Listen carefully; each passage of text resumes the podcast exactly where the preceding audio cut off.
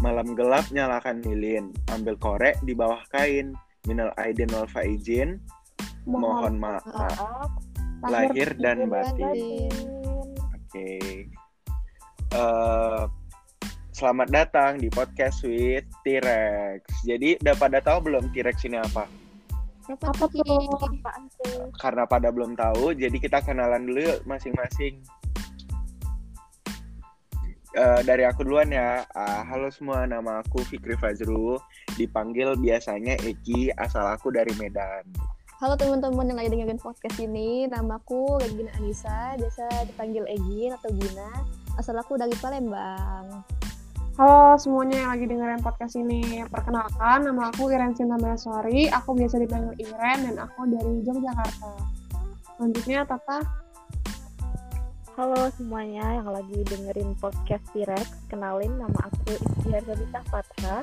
Tapi aku bisa dipanggil Tata, terus aku juga dari Jogja sama kayak Iren. Eh, jadi kita pada mau bahas mau bahas apa nih di podcast kita yang pertama ini? Kan ini kita suasananya lagi suasana libur lebaran. Gimana kalau kita bahas tentang mudik aja? Boleh boleh. Boleh tuh, boleh. Boleh, boleh. Tapi sebelum kita bahas mudik, karena kita masih di suasana lebaran, aku pengen tahu nih gimana sih suasana lebaran di kota kalian? Kayak perbandingannya sebelum dan sesudah corona ini menyerang. Dimulai dari siapa nih? Ehm, mungkin dimulai dari aku dulu kali ya. Boleh boleh. Nah kan aku dari Jogja nih, jadi sebelum corona ini biasanya di Jogja itu ada tradisi yang namanya grebek syawal. Itu diadakan di keraton. Tradisi ini itu eh, merupakan wujud syukur dari Sultan atas hadirnya Hari Raya Idul Fitri. Setelah sebulan lamanya kita menunai- menunaikan ibadah puasa. Kayak gitu, jadi kita ada gunungan gitu ntar di arah gitu kalau sebelum corona. Tapi karena gara-gara covid tradisi grebek ini eh, ditiadakan sama keraton. Jadi akhirnya sepi aja nih eh, tradisi di Jogja. Kayak gitu. Kalau Oh dari jadi biasanya kalau misalnya kayak sebelum corona kayak sultan ada sultannya biasanya ya. iya karena kita Itu kan kayak turun gitu ya. eh, kayak jadi bikin gunungan gitu. Kayak gunungan hasil bumi di Jogja gitu loh terus ntar diarak terus ntar hasil buminya tuh dibagi-bagi ke warga Jogja seru banget tuh kalau eh, Oh, nggak ada corona kayak rebutan gitu loh rebutan gunungan oh so- eh, pasti bakalan lebih seru gitu ya kalau misalnya nggak ada corona. iya bener banget karena ada corona jadi ya sepi-sepi aja nih di Jogja Hmm. kalau dari Eki sendiri gimana nih di Medan Nah. tuh apa sih gimana Nah kalau misalnya dari eh, ini dari tradisi keluarga aku ya. Kalau misalnya dari tradisi keluarga aku biasanya kayak se- tapi ini nggak ada perbedaannya di nggak ada perbedaannya sih dari sebelum dan sesudah corona. Soalnya kan kayak eh keluarga aku kebetulan kan di Medan semua ya. Jadi kayak masih bisa jumpa gitu.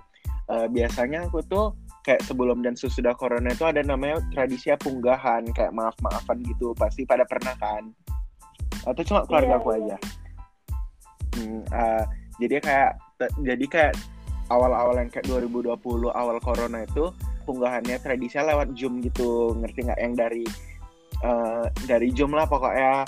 Eh, tapi setelah yang kayak tahun ini tuh udah mulai berani kayak ngedatangin rumah nenek aku gitu. Jadi kami tuh ngumpul keluarganya tuh di rumah nenek aku. Baru tuh kayak ya udah maaf maafan makan makan gitu gitu sih yang kayak pada umumnya aja sih tradisinya iya iya jadi kayak udah mulai bisa beradaptasi nih ya sama corona Iya, benar-benar. Oke, seru banget nih kalau dari eh, Regina sendiri gimana nih? Suasana lebaran di Palembang sebelum sama sesudah corona. Kalau aku sih, kalau sebelum corona, corona sih, wah enak banget sih, gila. Kayak semuanya pada keluarga tuh kumpul, kayak THR banyak. Ya nggak sih kalau kayak Iya, semua di seru. kantor kan Iya, bener ah, pasti nungguin Hmm. THR tuh kan. Nah kalau tahun sekarang sih emang beda banget, makanya pada sepi, gak ada keluarga yang dateng. Kayak sholat id aja nggak boleh gitu, apa-apa nggak boleh. Hmm, Jadi kayak dua tahun belakangan ini kayak nggak enak banget nggak ada sensasi lebaran-lebarannya gitu nggak sih Iya sih, benar-benar. Iya. Eh, BTW sholat idnya ditiadakan gitu, Gen. Nggak boleh di masjid. iya nggak boleh banget jadi harus sholat eh, di rumah gitu boleh sih tapi kayak colong-colongan aja Oh, kayak Oh, masjid-masjid yang nggak diperhatiin ya berarti. iya ah, kayak musola gitu itu masih boleh sih kalau Hmm. musola Ngerti. gitu aja sih tah Iya iya iya. Menarik menarik ya. Jadi tahun ini sama tahun kemarin sepi ya, beda Hmm, banget. beda sama banget sama tiga tahun yang lalu ah. Iya iya. Terus nih, aku pengen tanya sama Iren yang eh, mau tanya POV dari orang yang beragama non Muslim sendiri gimana nih menurut Iren suasana Lebaran di Indonesia tuh gimana sih? Apakah kamu juga merasakan euforianya atau kayak gimana? Oh iya, karena aku di sini uh, nggak ikut lebaran, maksudnya aku non muslim, tapi keluarga aku itu tetap uh, mengikuti tradisi. Misalnya kalau lebaran kan kalian uh, apa identiknya dengan makan opor, ketupat, terus ada makanan-makanan yang lain. Nah, kalau gitu biasanya kita kumpul di rumah nenek juga. Uh, bedanya kita nggak beribadah aja, jadi kita tetap bersilaturahmi, tapi tetap ada makanan juga, terus juga tetap bagi-bagi THR juga. Jadi menurut aku tetap seru sih, karena uh, di aku sendiri suasana lebarannya tetap kerasa walaupun aku sendiri non muslim gitu ta. nggak ada perbedaan gitu ya jadinya Enggak, jadi tetap seru sih menurut aku. Iya, menarik, menarik, menarik. asik Jadi sih vibes-nya dapet ya, betul. Iya. Oke. oke. Kalau misalnya untuk THR sendiri dapat nggak? Kalau THR tergantung sih. Kalau misalnya mereka mau ngasih ya kasih. Cuman kan di keluarga aku itu sebenarnya nggak semuanya yang non muslim, tapi ada yang muslim juga. Jadi mereka tetap ngasih tradisi kayak bagi-bagi THR gitu yang lebih banyak nominalnya dibandingkan Oh, eh, yang non muslim keluarga non muslim yang lain gitu. Jadi eh, tetap ada juga sih tradisi TH bagi-bagi THR di keluarga aku. Oh, gitu gitu. Tapi kalian ngerasa nggak sih THR ini tuh semakin lama semakin menipis gara-gara kita udah tua? iya sih asli banget sih itu kayak Iya, semakin benar, tua benar. semakin dikit aja gitu Kayak eh, makin tua makin dikit kan, padahal kan juga belum berpenghasilan kan. Iya, benar. Hmm, eh, BTW kalian kalau lebaran tuh ngapain aja sih kayak sebelum sama sesudah corona misalnya kayak sebelumnya kayak aku kan punggahan nih se- eh sesudahnya itu kayak punggahannya lewat Zoom kalian tuh gimana nih? Kalau aku sebelumnya tuh eh, biasanya ya, kalau mau lebaran tuh kita ziarah ke makam gitu loh. Kalau sebelum corona, tapi karena corona ini jadi dua tahun aku sama keluarga nggak ziarah ke makam gitu karena Hmm, eh, Oh. makamnya tetap yang kayak di kota gitu apa enggak? Ya maksudnya di kota kamu tinggalin atau iya harus keluar kota dulu? enggak enggak sih di kota aku sih cuman ya itu ziarah eh, leluhur gitu deh nenek nenek. Hmm, Tapi karena ngerti, corona ngerti. Gara-gara corona jadi dua tahun ini nggak ziarah ke makam kayak gitu. Kalau Gina ada perbedaannya nggak? Atau sama aja? Eh, kalau perbedaannya sih ya sama aja sih. Bedanya cuman di lebarannya aja mungkin ya. Kalau lebaran tahun ini kan di rumah aja nggak ngapa nggak ngapa-ngapain palingan kayak cuma makan nunggu tamu tidur tamu yang datang juga cuman keluarga aja nggak ada siapa-siapa pokoknya gabut di rumah aja gak asik sih fix kalau dari aku sih Ya benar. Oh, aku juga lupa nih. Jadi sebelum corona nih, aku itu biasanya kayak open house gitu. Jadi kayak keluarga-keluarga besar aku tuh datang ke rumah. Mm-mm. Kayak tapi hari lebaran kedua, tapi setelah corona nih kan eh, kayak ngehindarin apa tuh kayak jaga jarak kan. Ah. Jadi kayak ditiadain udah dua tahun. iya iya iya. Hmm, untuk Iren sendiri gimana?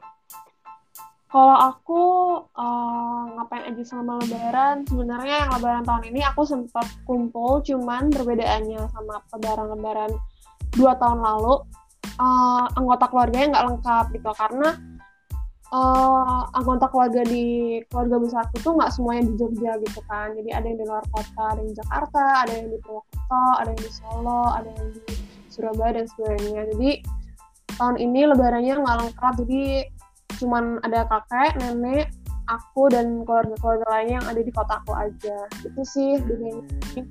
apa aja. Sedih ya Iya. berarti nggak bisa kumpul Iya, besar. udah lama ketemu juga kan. Gimana lagi gitu lagi corona kayak gini uh, resikonya lebih tinggi karena ada orang tua juga kan, jadi nggak berani ngambil resiko buat mudik juga mereka. Hmm, eh, jadi kayak apa ya tapi berarti perbedaannya ada yang kayak beda banget sama yang nggak beda banget juga ya dari sebelum dan sesudah corona ini Nah guys, sekarang kalau ngomongin lebaran nggak lepas dari makanannya nggak sih? Nah kira-kira iya bener Heeh, bener kan? kuliner ya kira-kira apa sih yang kalian rinduin ketika lebaran? Tapi kalau dari aku sendiri ya, kayak bikin ketupat, opor ayam, buncis, rendang. Nah itu kalau dari makanan khas dari keluarga aku sendiri sih bikin sambal udang kayak udah turun menurun dari dari buyut gitu. Nah kalau kalau dari Eki sendiri gimana nih?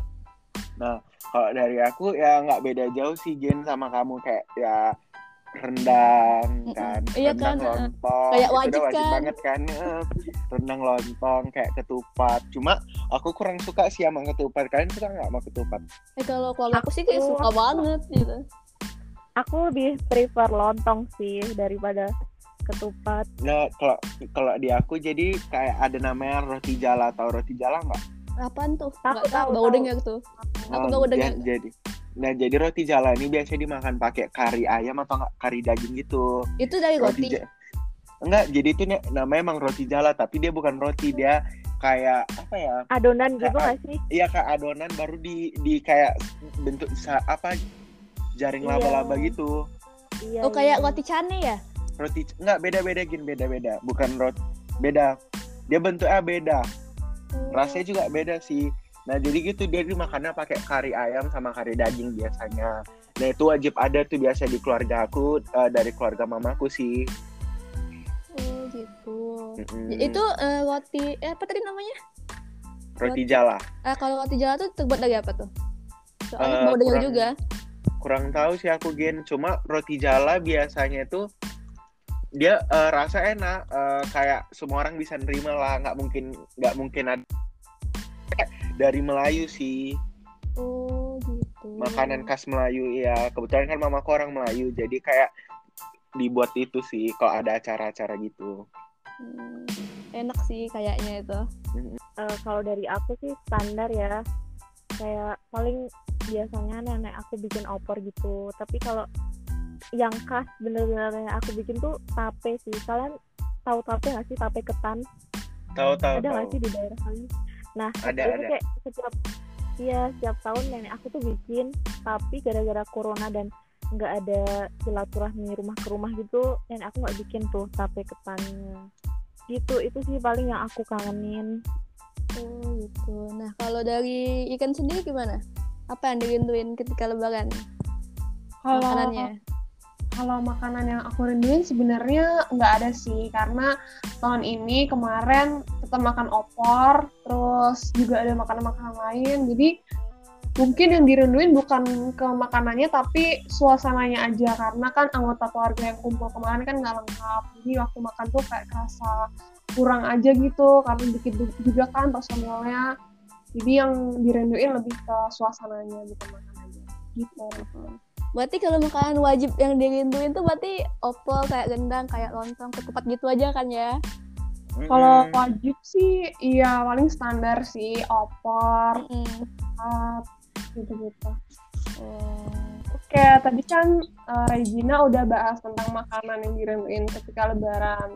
Sekarang aku mau bahas tradisi lain nih, selain makanan. Ada yang tahu nggak apa? Apa tuh? apa tuh apa tuh Mudik. Jadi kan lebaran ini pasti khasnya tuh mudik ya, tiap keluarga buat bersilaturahmi, mengunjungi keluarga yang jauh, terus kalian liburan. Tapi karena corona ini kan pasti eh, tradisi itu dibatasi atau bahkan tuh dilarang gitu sama pemerintah. Nah, sekarang aku mau nanya nih ke kalian, masing-masing kapan sih terakhir mudik gitu? Terus ke mana? Dan apa yang dirasakan kalau misalnya tahun ini nggak mudik? Aku mau nanya dulu ke Eki. Kapan Ki kamu terakhir mudik? Nah, jujur aku nggak pernah mudik sih, karena aku nggak punya kampung juga. Asli Medan ya.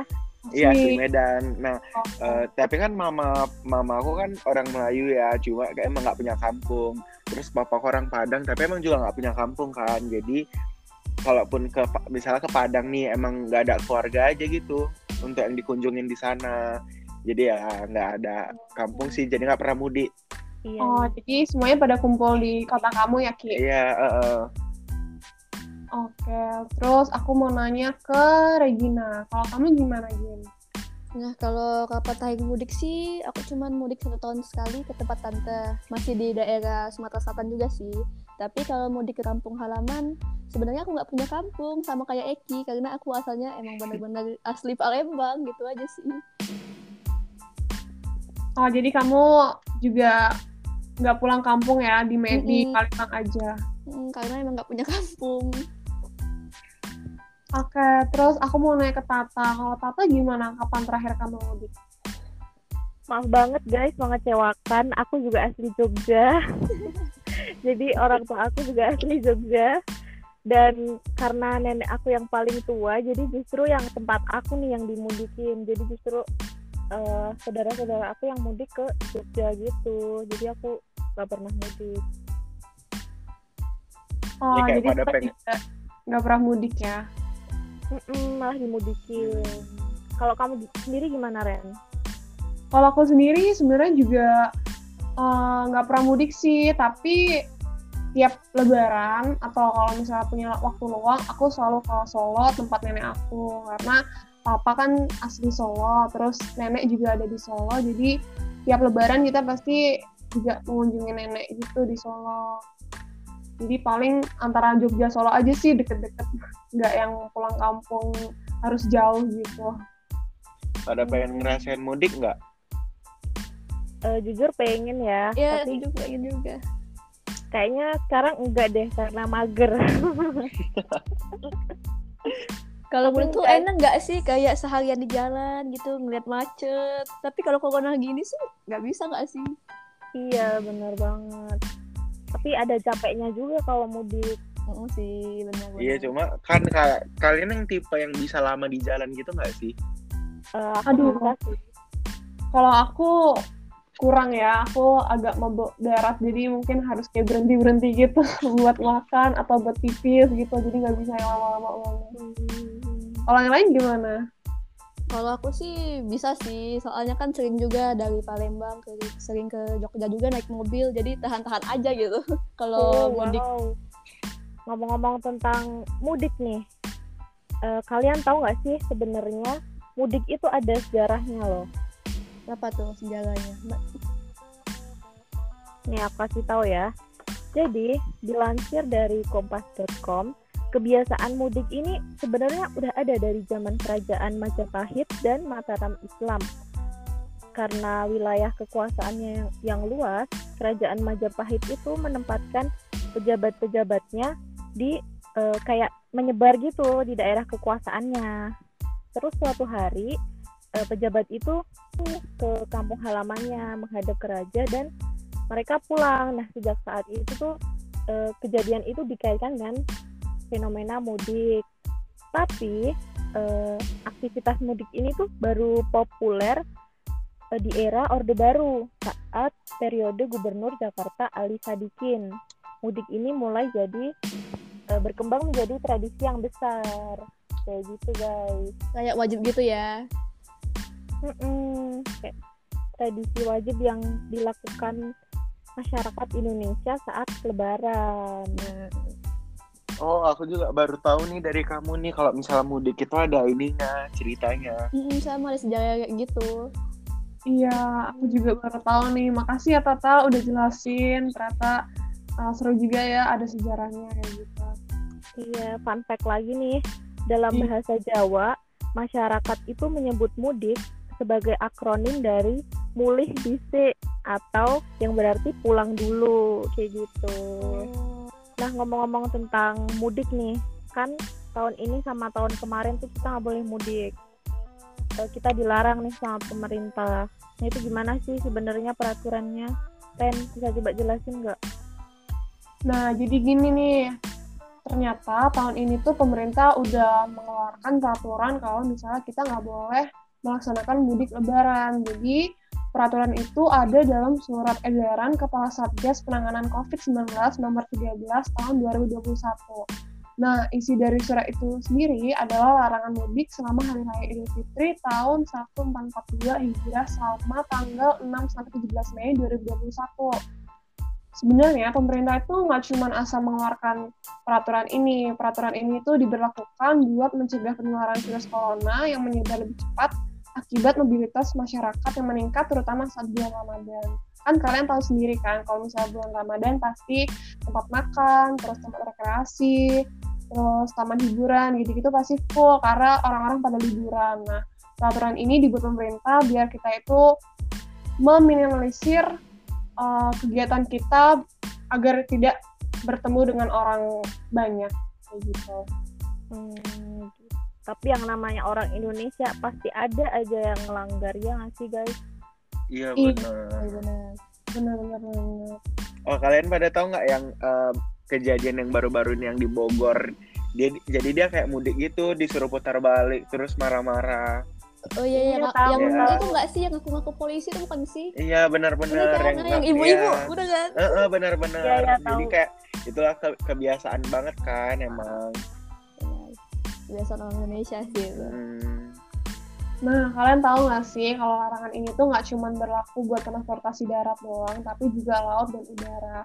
Jadi aku bakal jelasin ya larangan masing-masing transportasinya. Jadi Oke. bagi transportasi darat, kayak kendaraan bermotor umum, jenis jenis bus, kendaraan pribadi dan jenis mobil penumpang nggak diperbolehkan buat mudik selama lebaran. Sementara itu, walaupun nggak diperbolehkan, ada pengecualian bagi orang-orang yang memiliki kepentingan tertentu, misalnya kunjungan orang sakit, kunjungan o- anggota keluarga, dan ibu hamil yang didampingi oleh maksimal dua orang.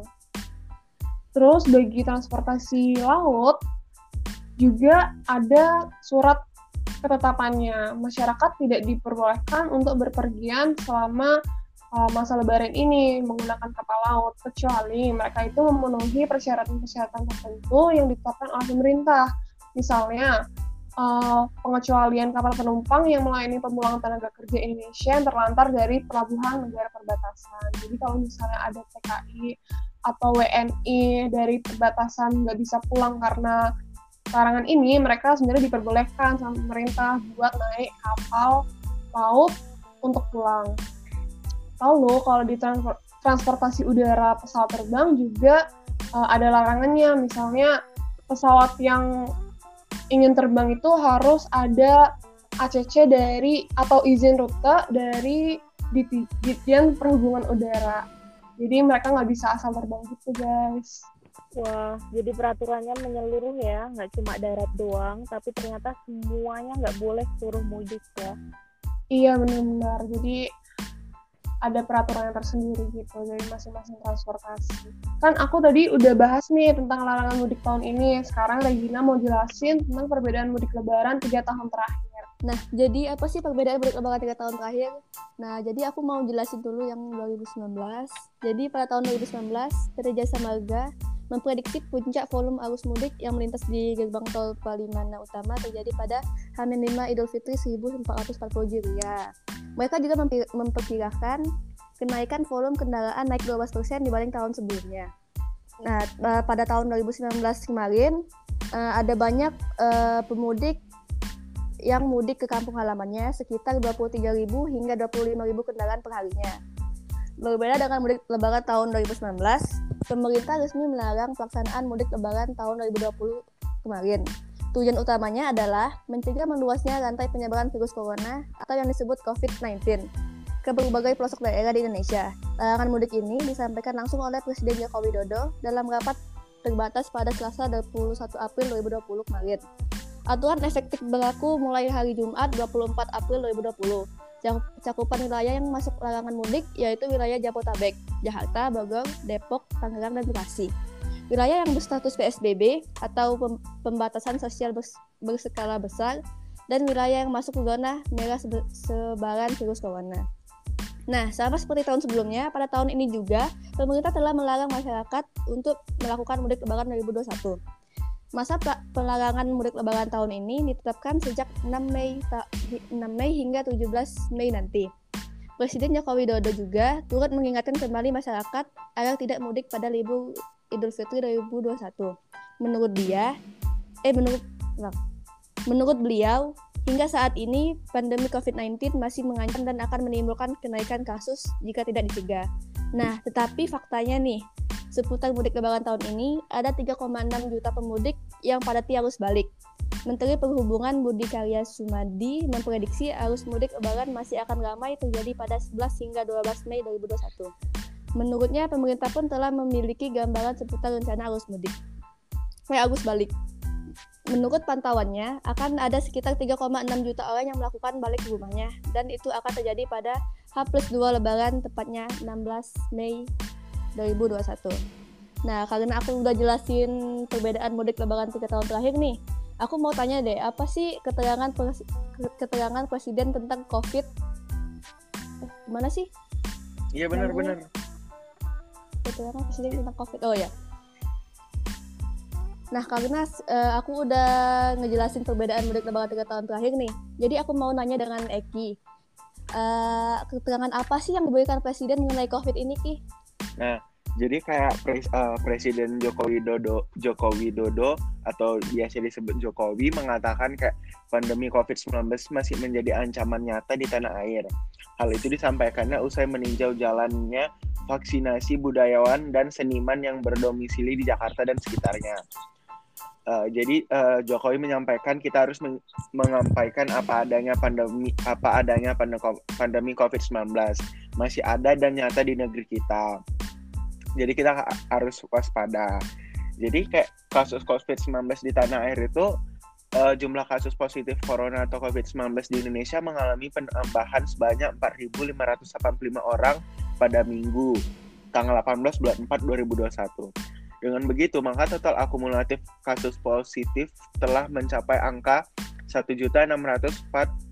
1.604.348 orang yang sudah dinyatakan positif terinfeksi virus COVID-19. Nah, jadi uh, karena uh, karena COVID tersebut menambah, jadi Satgas COVID-19 akan prioritaskan tes swab antigen pemudik uh, untuk jadi kayak dokumennya itu harus lengkap gitu kalau misalnya mudik uh, kalau misal mau kayak berpergian keluar kota itu jadi kayak makin diketatin gitu sih protokolnya nah jadi ketua satuan tugas atau satgas penanganan COVID-19 Doni Doni Monardo memberikan arahan terkait penggunaan alat swab antigen di penyeberangan saat mengawasin arus balik pemudik dia meminta pengguna swab antigen diprioritaskan bagi pemudik yang tidak membawa dokumen perjalanan lengkap atau kondisi kesehatannya tidak stabil. Jadi dia kayak minta kalau misalnya kondisi eh kalau misal kondisi kesehatannya tidak stabil dan dokumen perjalanan tidak lengkap, kayak harus putar balik atau enggak nge-cancel jadwal berpergiannya gitu. Nah, udah sih itu aja. Hmm, jadi intinya kita kalau uh, misal benar-benar ada kondisi yang mengharuskan mudik kita harus tes swab dulu ya iya benar hmm. jadi kalau misal misalnya kayak uh, kondisi kita lagi nggak fit mendingan kayak di rumah aja sih jangan berpergian dulu Nah, kita kan udah uh, bahas berapa menit nih? 30 menitan kali ya udah ada tentang yeah. lebaran tahun ini. Jadi apa sih sebenarnya kesimpulan dari uh, lebaran di kala Covid ini? Jadi, jadi kesimpulannya itu uh, Lebaran di sebelum COVID dan sesudah COVID ini banyak perbedaannya ya. Contoh kayak uh, tradisi-tradisi sebelum COVID ini nggak bisa dilakukan setelah COVID. Jadi kayak vibes Lebaran itu agak berkurang dari tahun ke tahun. Itu sih kesimpulannya. Hmm, terus buat para pemudik itu juga ya nggak bisa pulang dulu. kampung hmm, jangan ngeyel ya sama pemerintah benar-benar ya ikutin protokol kesehatan nah tadi kan kalian semua udah mendengarin uh, obrol obrolan aku dan teman-teman tentang serba-serbi mudik tahun 2021 dari mulai awal mula tradisi mudik, terus larangan mudik yang ditetapkan oleh pemerintah, terus juga perbedaan mudik uh, tiga tahun terakhir dan terakhir keterangan presiden tentang COVID atau keterangan satgas tentang COVID di kala Lebaran ini. Nah, karena tadi kalian semua sudah mendengarkan obrolan-obrolan kita yang menjelaskan tentang materi-materi yang disebutkan tadi, semoga kalian yang mendengarkan bisa mendapatkan pelajaran ataupun ilmu yang bermanfaat bagi ke depannya. Terima kasih udah mendengarkan. Terima kasih Terima sudah kasih. mendengarkan podcast with. T-Rex. Bye bye. Terima kasih Sobat T-Rex. Iya, bye bye. Dadah. Udah nih.